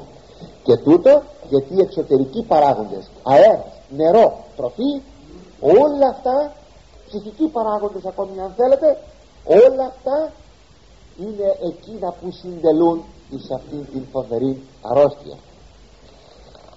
Και κάτι ακόμα. Η μεγάλη ηλικία του ανθρωπίνου γένους δείχνει ότι ο άνθρωπος πλάστηκε για την αιωνιότητα. Αλλά επειδή ημάρτησε γι' αυτό ακριβώς και απέθανε. Επλάστηκε να μείνει αιώνιος και ακόμη κάτι. Όταν μένουν σε μεγάλη ηλικία οι άνθρωποι αυτοί είναι για να δημιουργούν μια παράδοση. Ο Αδάμ φτάνει, φτάνει τον Λάμεχ. Ποιον Λάμεχ; Τον Λάμεχ από τον Κάιν. Ο Λάμεχ χάρη το Σημ. Ο Σημ συγγνώμη. Ναι και ε, φτάνει ναι. Και ο Σιμ φτάνει τον Αβραάμ. Φτάνει τον Αβραάμ. Φτάνουμε δηλαδή έχουμε ε, αυτή την όλη κίνηση κατά έναν τρόπο που δημιουργείται μια παράδοση. Λέγεται ότι λέγεται ότι ο Σιμ διδάσκει τον Αβραάμ τη γνώση του αληθινού Θεού το μυστήριο εκεί λύεται. Πως ο Αβραάμ γνωρίζει τον αληθινό Θεό; Από τον Σιμ δεν κατάγεται ο Αβραάμ είναι γνωστό. Η Σιμίτε τότε θα μου πείτε γίνεται ένα άλλο θέμα. Ποια είναι η ηλικία του ανθρωπίνου γένους; Εάν θα πρέπει να ψάξουμε και να βάλουμε σε λογαριασμό αυτά τα οποία λέμε παρατηρούμε το εξής έχουμε ανάμεσα στο εβραϊκό κείμενο και τη μετάφραση των εβδομήκοντα μία διαφορά. Η διαφορά είναι ότι η απαρίθμηση του εβραϊκού ε, των εβραϊκών ετών είναι 5.738 χρόνια από τότε που έγινε ο Αδάμ μέχρι σήμερα. Εδώ πέρα λέει Ελούλ 5.738 δεν αναγνωρίζει τον Χριστό οι Εβραίοι συνεπώς οι Εβραίοι έχουν αυτή τη χρονολογία. 5.738 εμείς έχουμε 1978 από γεννήσεως Χριστού. Ε, βγάλετε κάπου 700 χρόνια έχουν η μεθανή τη χρονολογία της απογεννήσεως Μωάμου ή θανάτου γεννήσεως δεν ξέρω ακριβώς. Κατά το ελληνικό κείμενο όμως η χρονολογία είναι ως εξής. 5.508 π.Χ. και 1978 μετά Χριστόν είμαστε στο 7.486 πως έχουμε λοιπόν μια διαφορά περίπου 2.000 1.800 χρόνια διαφορά. Της μεταφράσεως των εβδομήκων από το εβραϊκό κείμενο. Σημαίνει ότι εδώ πέρα έχουμε κενά. Αυτά τα κενά δεν δικαιολογούνται παρά μόνο ως εξής. Όταν αραδιάζονται καταγράφονται οι φυλές οι γενναίες όχι οι φυλές, συγγνώμη, οι γενναίες καταγράφονται όχι κατά απόλυτον ιστορική γραμμή δηλαδή όταν ο ένας γεννάει τον άλλον δεν σημαίνει πάντοτε ότι είναι άμεσος απόγονος. Γίνεται να είναι και έμεσος απόγονος. Μάλιστα εάν θέλετε όταν ο Ματθαίος ή ναι ο Ματθαίος μας ε, καταχωρεί τη γενεαλογία του Χριστού σε κάποιο σημείο αφήνει τρεις απογόνους. Τους πηδάει. Γιατί τους πηδά; Δεν τον ενδιαφέρουν. Και τους πηδά. Έτσι λοιπόν βλέπουμε το ξέρουμε αυτό σε σχέση με την Παλαιά Διαθήκη. Συγκρίνουμε τη γενεαλογία του Ματθαίου με την Παλαιά Διαθήκη το βλέπουμε αυτό το πράγμα τι πηδάει. Ε αυτό το πράγμα κάνει τώρα η Αγία Γραφή. Πηδά. Δεν την ενδιαφέρουν πολλά ονόματα και αυτό το πίδημα που κάνει σημαίνει ότι ο σκοπός της δεν είναι καθαρά ιστορικός με την έννοια που μιλάμε για την ιστορία αλλά θρησκευτικός. θέλει να τονιστεί η σειρά που θα έρθει ο Μεσσίας γι' αυτό οι χρονολογίες δεν είναι ακριβείς ως προς την ηλικία του ανθρωπίνου γένους τότε θα ρωτήσετε και ποια πρέπει να είναι η ηλικία του ανθρωπίνου γένους; Εδώ βέβαια σηκώνουν πολλές εικασίες αφού αποσιωπάει η Αγία Γραφή δυνάμεθα να υποθέσουμε από διάφορες υποθέσεις που γίνονται και δεν θα ήθελα να σας πονοκεφαλιάσω αυτή τη στιγμή και με διάφορες ενδείξεις και από εδώ και από εκεί και μαζέματα και σειραφές και λοιπά και λοιπά ε, πρέπει το ανθρώπινο γένος όπως επί παραδείγματι λέμε ε, ποια είναι η ιστορία των Αιγυπτίων; Δεν πρέπει να είναι παραπάνω από 4.000 χρόνια π.Χ. Άλλοι ανεβάζουν έως τα 5.500 χρόνια τους Αιγυπτίους αλλά είναι γνωστό ότι οι Ασσύριοι είναι ε, προγενέστεροι των ε, Αιγυπτίων συνεπώς θα πρέπει να πάμε στα 6 ή 7 ή 7.500 χρόνια π.Χ. τότε θα πρέπει το ανθρώπινο γένος να μην ξεπερνά τις 10.000 χρόνια π.Χ. Αυτή τη γνώμη έχουν πολλοί επιστήμονες ανθρωπολόγοι. Δεν έχει όμως την αυτήν γνώμη η γεωλογία. Η ανθρωπογεωλογία. Δηλαδή συγκεκριμένα ε, λένε ότι βρήκαμε αυτό το κόκαλο. Ε, ξέρω εγώ ο ραδιενεργός άνθραξ μας λέει ότι είναι 100.000 χρόνια. Και λοιπά και λοιπά. Αλλά τι γίνεται όμως εδώ; Η γεωλογία δεν έχει πει την τελευταία της λέξη πάνω στο θέμα της ηλικίας του ανθρώπου. Είναι στην έρευνά της. Και πολλές φορές όταν βρίσκει ένα κόκαλο θα σας το πω και αυτό να το γνωρίζετε όταν βρίσκει ένα κόκαλο και λέγει αυτό το κόκαλο είναι ανθρώπινο δεν είναι πολλές φορές ανθρώπινο. Είναι ζωικό.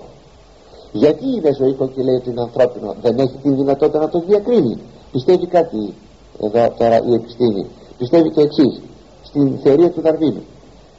Και ότι έχουμε την παραδείγματι τον, ε, τον ε, πυθικάνθρωπο και ενώ άλλο τώρα ότι δεν έχει βρεθεί πυθικάνθρωπος δεν έχει, βρει, δεν έχει βρεθεί τίποτα. Ή πίθηκον έχουμε ή άνθρωπο έχουμε.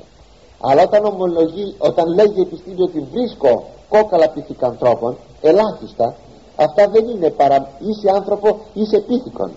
Και όταν αυτά αρχίζει να τα μετράει τότε θα βγάλει οπωσδήποτε εσφαλμένα συμπεράσματα. Είναι πάρα πολύ φυσικό. Αυτό το μόνο έχω να σας πω και δεν το λέγω βέβαια εγώ το λέγουν εκείνοι που έχουν ειδικευθεί σε αυτά ότι την τελευταία της λέξη η γεωλογία δεν την έχει πει. Αλλά ανθρωπολόγοι όμως λέγουν ότι δεν πρέπει το ανθρώπινο γένος να ξεπερνάει τα 10.000 χρόνια. Το πολύ πολύ πολύ πολύ να φτάσουμε έως τα 15.000 χρόνια.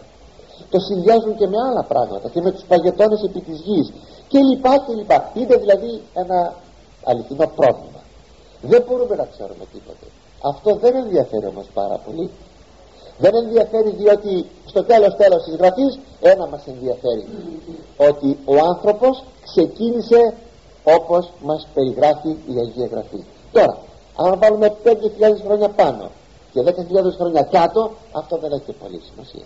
Ή περισσότερα δεν έχει σημασία. Ούτε καν προσβάλλεται η Αγία Γραφή αν προσθέσουμε ή αφαιρέσουμε χρόνια αν λάβουμε υπόψη ότι τις γενναίες τις αναφέρει η Αγία Γραφή για να καταδείξει μόνον ότι ο Ιησούς Χριστός ο Μεσσίας κατάγεται από τον Συ αυτό μόνο ενδιαφέρει και γι' αυτό γράφεται η Αγία Γραφή χωρίς να κάνει ούτε γεωλογία ούτε ανθρωπολογία και τώρα αγαπητοί μου ένα ωραίο και τελευταίο είναι το εξής. όταν ανοίξουμε στο καταλουκάν Ευαγγέλιο βρίσκουμε ότι όταν απαριθμεί ο Λουκάς τη γενεολογία του Χριστού ακούστε πως την απαριθμεί δεν την παίρνω από την αρχή αλλά ε, πηγαίνω από τον Αβραάμ. Αβραάμ ε, ότι δεν λέγει όπως ο, ο, ο Ματθαίος ο οποίος κατεβαίνει ο Λουκάς ανεβαίνει. Ο Ματθαίος κατεβαίνει από τον Αβραάμ και έρχεται στον Χριστό. Ο Λουκάς φεύγει από τον Χριστό και πηγαίνει στον Αβραάμ. Δηλαδή ανεβαίνει. Γι' αυτό η διατύπωσή του είναι του, του, του. Δηλαδή αυτός είναι του τάδε για να μην λέει πάλι αυτός είναι του τάδε αυτός είναι του τάδε λέει του του του του. Και βάζει μόνο το του. Διαβάζω. Του Αβραάμ του Θάρα ο πατήρ πράγματι του Αβραάμ ήταν ο Θάρα του Ναχόρ του Σερούχ του Ραγάβ του Φάλεκ του Εύερ του Σαλά του Καϊνάν του Αρφαξάδ του Σημ ώστε λοιπόν σημιτικής φυλής. Του Νόε εκείνο κατακλυσμός τώρα πάμε πίσω πιο πίσω από τον Νόε του Λάμεχ. Ο Λάμεχ δεν γέννησε τον, τον Νόε του Λάμεχ του Μαθουσάλα του Ενόχ του Ιάρε του Μαλελεήλ του Καϊνάν του Ενός του Σιθ του Αδάμ του Θεού. Να γιατί σας διάβασα και η γενεολογία από την Παλαιά Διαθήκη να δείτε ακριβώς πως την παραθέτει και ο Ευαγγελιστής Λουκάς. Και τώρα αγαπητοί μου πρέπει να κλείσουμε. Κάθε φορά λέω στον εαυτό μου ότι πρέπει να τελειώνουμε νωρίς. Άρχισα να ακούω διαμαρτυρίες των κυριών σας στο σπίτι. Ότι σας κρατώ πολύ και σας αργώ το ξέρω. Αλλά ξέρετε πως τα πάθη δεν θεραπεύονται εύκολα δεν μπορώ να το κόψω. Γι' αυτό επιτρέψατε μου κάτι να σας πω που είναι πάρα πολύ σπουδαίο και ενδιαφέρον. Για να κλείσουμε το κεφάλαιο το τέταρτον το πέμπτον ε, με το να αναφερθούμε στο μεγάλο θέμα του ενόχου. Εδώ βλέπουμε το εξής με τον ενόχ ευηρέστησε δε ενόχ λέγει το Θεό μετά το γεννήσει αυτόν τον Μαθουσάλα. Ευηρέστησε δε ενόχ το Θεό μετά το γεννήσει αυτόν τον Μαθουσάλα. Πότε ευηρέστησε μετά από τη γέννηση του παιδιού του Μαθουσάλα. Ώστε δεν είχε ευαρεστήσει πρώτης γεννήσεως του παιδιού του Μαθουσάλα. Και πότε παρακαλώ η γέννησης του Μαθουσάλα; 200 έτη ε, στα 200 του χρόνια. Ώστε λοιπόν 200 χρόνια δεν είχε ευαρεστήσει ο ενόχος των Θεών. Ευαρεστεί μετά τα 200 του χρόνια. Ε λοιπόν ο Ενόχ ζει 65 και 60 και 300 έτη. Πόσα υπολείπονται; 165 χρόνια από τα 200 ευαρεστεί λοιπόν ο, ο Ενόχ 165 χρόνια. Τα 200 δεν ευαρεστεί ξέρετε τι σημαίνει αυτό; Παρακαλώ προσέξτε. Οι άνθρωποι πηγαίνουν από το κακό στο χειρότερο. Σιγά σιγά χείρονται και οι άνθρωποι οι άνθρωποι οι Υιοί του Θεού. Αυτούς που τώρα σας λέγω είναι βεβαίως η γενεά των Υιών του Θεού αλλά θα δούμε στο επόμενο κεφάλαιο ότι ήδη ενίγησαν με τη γενεά του Κάιν η οποία εξαφανίζεται ως εξής. Κατά την παράδοση των Εβραίων η πρώτη νήξη έγινε πως έγινε; Από την νοεμά που σημαίνει ωραία. Δεν θα μείνω πολύ θα το πούμε αυτή την ερχομένη φορά είδαν τα παιδιά του Θεού τις θυγατέρες των ιών των ανθρώπων ότι ήταν ωραίες. Και ενίγησαν οι δύο κλάδοι και επήλθε η φθορά. Και η φθορά ήταν η υδρολατρεία η απιστία δηλαδή η αποστασία η άγνοια του Θεού και η έκκληση στον ηθών φοβερή αμαρτία. Αρχίζει να επικρατεί επί της γης.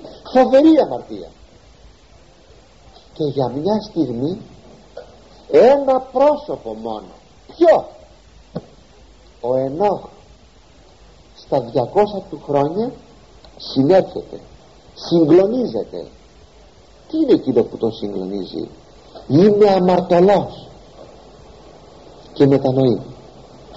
Η πρώτη μετάνοια και ο πρώτος μετανοών επί της γης. Είναι ο Ενόχ μετανοεί και ευαρεστεί στον Θεό ό της μεγαλοσύνης το πράγμα. Ακούσατε το; Τι είναι εκείνο που ευαρεστεί στον Θεό η μετάνοια. Γι' αυτό εγκυρέστησε επειδή μετανόησε. Και το βλέπουμε αυτό και στην Παλαιά Διαθήκη θα το έχουμε σε πληρότητα ή στην Καινή Διαθήκη όταν μετανοήσει ο άνθρωπος ευαρεστεί στον Θεό εγώ ο άνθρωπος, εγώ, εγώ ο πατήρ Αθανάσος, εγώ ο φτωχός άνθρωπος όταν έρχονται άνθρωποι να εξομολογηθούν με αληθινή μετάνοια όμως και δεν λένε ότι δεν έχουν τίποτα και δεν έκλεψα και δεν σκότωσα αλλά λένε τις αμαρτίες τους τις φοβερές και τις φρικτές αυτές που θα εντρέπεται να τις πει ένας άνθρωπος σας βεβαιώνω αισθάνομαι θαυμάσια για αυτούς τους ανθρώπους. Μου έρχεται σας το λέγω πολλά της μου είχε έρθει αυτή η τάση να τους φιλήσω. Να τους φιλήσω από χαρά που βλέπω πόσο έχουν μετανοήσει. Εγώ λοιπόν ο άνθρωπος ευαρεστούμε που βλέπω τον συνάνθρωπό μου να μετανοεί. Πόσο περισσότερο θα ευηρεστεί το ο Θεός όταν έβλεπε τον άνθρωπο να μετανοεί. Και έχει τόσο μεγάλη δύναμη παρακαλώ η μετάνοια ώστε να γίνει μετάθεση και όχι θάνατος ε λοιπόν τύπος και αυτό. Η μετάνοια οδηγεί στην ζωή. Η αμαρτία εις τον θάνατον. Και ο ενώ δεν πεθαίνει. Αλλά ενώ υπάρχει επί της γης ηρπάγει πως ηρπάγει δεν μας το λέει η Αγία Γραφή. Κάπως περίπου κάπως περίπου ας υποθέσουμε όπως ο προφήτης Ηλίας δύο λοιπόν πρόσωπα δεν πέθαναν. Ο Ενόχ και ο προφήτης Ηλίας. Αυτοί οι δύο δεν επέθαναν αγαπητοί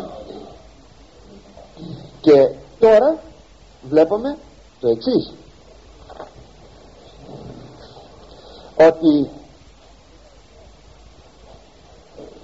αφού δεν απέθαναν αυτοί οι δυο διότι ευαρεστούν και οι δύο είναι δείγμα ποια η μεγάλη αξία της μετανοίας. Αλλά πόσα πράγματα όμως εξυπηρετούν στο σχέδιο του Θεού μόνο με μία πράξη του Θεού. Πολλά πράγματα. Δείχνει και τι δεν δείχνει αυτό. Πρώτον ότι ο άνθρωπος δεν θα πέθανε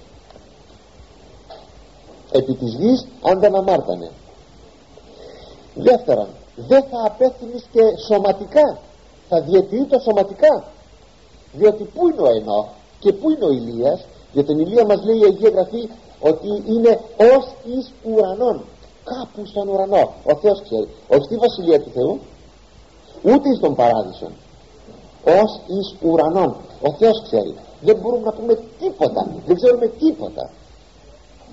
Ακόμη φανερώνει ότι ο άνθρωπος θα ζήσει αιωνίως με το σώμα του ακόμη βλέπουμε ότι αφού θα επανέλθουν θα γίνουν κήρυκες της μετανοίας. Ο Ενόχ και ο Ηλίας. Και ότι οι δύο αυτοί αποτελούν τύπον της κοινής Αναστάσεως των ανθρώπων. Της κοινής Αναστάσεως των ανθρώπων. Αλλά θα επανέλθουν θα επανέλθουν ο προφήτης Ηλίας και ο Ενόχ και τι θα κάνουν; Θα κηρύξουν κήρυγμα μετανοίας. Είδατε; Τι το εκείνο που έκανε να ευαρεστήσει στο Θεό ενώ η μετάνοια. Αυτό θα κηρύξει. Αυτό που έζησε την μετάνοια. Ο Ηλίας στην εποχή του τι εκήρυξε; Επιστροφή στο Θεό. Ήπη μετάνοια. Θα επανέλθουν λοιπόν οι δύο αυτοί πότε; Όπως έφυγαν με τα παλιά του σώματα φοράς. Πότε; Όταν θα έλθει ο Αντίχριστος. Στις ημέρες του Αντιχρίστου. Και τότε θα κηρύσουν μετάνοια. Για τον προφήτη Ηλία μας το λέγει σαφώς αυτό. Το, το βιβλίο του Μαλαχίου. Στο τελευταίο του κεφάλαιο στα τελευταία χωρία και για να μην νομιστεί ότι είναι κάποιος άλλος Ηλίας λέγει ο Ηλίας ο θεσβήτης που είναι από την θέσβη όχι κάποιος άλλος Ηλίας και θα έρθουν και θα κηρύξουν μετάνοια τρισήμιση χρόνια. Και όχι μόνο θα κηρύξουν μετάνοια αλλά και θα υποδείξουν τον Αντίχριστον. Ποιος μας το λέει αυτό; Το βιβλίο της Αποκαλύψεως δεν μας λέγει μόνο το βιβλίο της Αποκαλύψεως τα ονόματά τους. Μας λέγει οι δύο προφήτες. Και θα κηρύξουν μετάνοια και θα υποδείξουν τον Αντίχριστον αυτός θα είναι ο Αντίχριστος θα πούμε. Διότι για να καταλάβετε πόσο δύσκολο να υποδειχθεί ο Αντίχριστος έπρεπε να υποδειχθεί και ο Χριστός. Το έργο του Ιωάννου του Βαπτιστού δεν είναι απλώς ότι τον ευάπτισε τον Χριστόν λέγεται προφήτης. Πού είναι η προφητεία του; Έχουμε γραμμένες πουθενά προφητείες του Ιωάννου. Αγαπητοί μου η προφητεία του Ιωάννου είναι μία μεγάλη τρομακτικά μεγάλη απέραντα μεγάλη. Ξέρετε ποια είναι η προφητεία του Ιωάννου; Είδε ο αμνός του Θεού. Δεν στέλνουν απεσταλμένους οι Εβραίοι να πούν εις τον Ιωάννη εσύ ο Μεσσίας είσαι ή άλλον περιμένουμε δεν ξέρουμε υπάρχει ένα μπέρδεμα. Δηλαδή ποιος είναι; Τι βλέπουν μπροστά τους; Έναν άνθρωπο. Και ο Ιωάννης λέει αυτός είναι ο Μεσσίας ποιος; Ο Ιησούς. Όπως λοιπόν υπεδείχθη ο Ιησούς ως ο Μεσσίας έτσι πρέπει από προφήτη να υποδειχθεί και ο Αντίχριστος. Αλλά είπα από προφήτη μα θα είναι δύο οι προφήτες ναι διότι ενώπιον δύο ή τριών μαρτύρων σταθήσετε πανερίμα θα βεβαιωθεί ενώπιον των δύο αυτό, αυτών μαρτύρων προφητών ότι αυτός πράγματι είναι ο Αντίχριστος πότε; Όταν οι άνθρωποι δεν θα αναγνωρίζουν τον Αντίχριστο και θα πλανώνται θα τον θεωρούν ότι είναι μέγας φιλάνθρωπος θέλετε μια αναπόδειξη αγαπητοί μου αυτή την εποχή τώρα ζούμε τους προδρόμους του Αντιχρίστου και βλέπετε τους χριστιανούς μας και διαρκώς παρασύονται από τους προδρόμους του Αντιχρίστου ποιοι είναι; Να τους απαριθμίσω δεν τους απαριθμώ δεν τους απαριθμώ και όμως παρασύρονται. Και λες τον χριστιανό μας αδελφέ μου δεν το βλέπεις αυτό ότι αυτό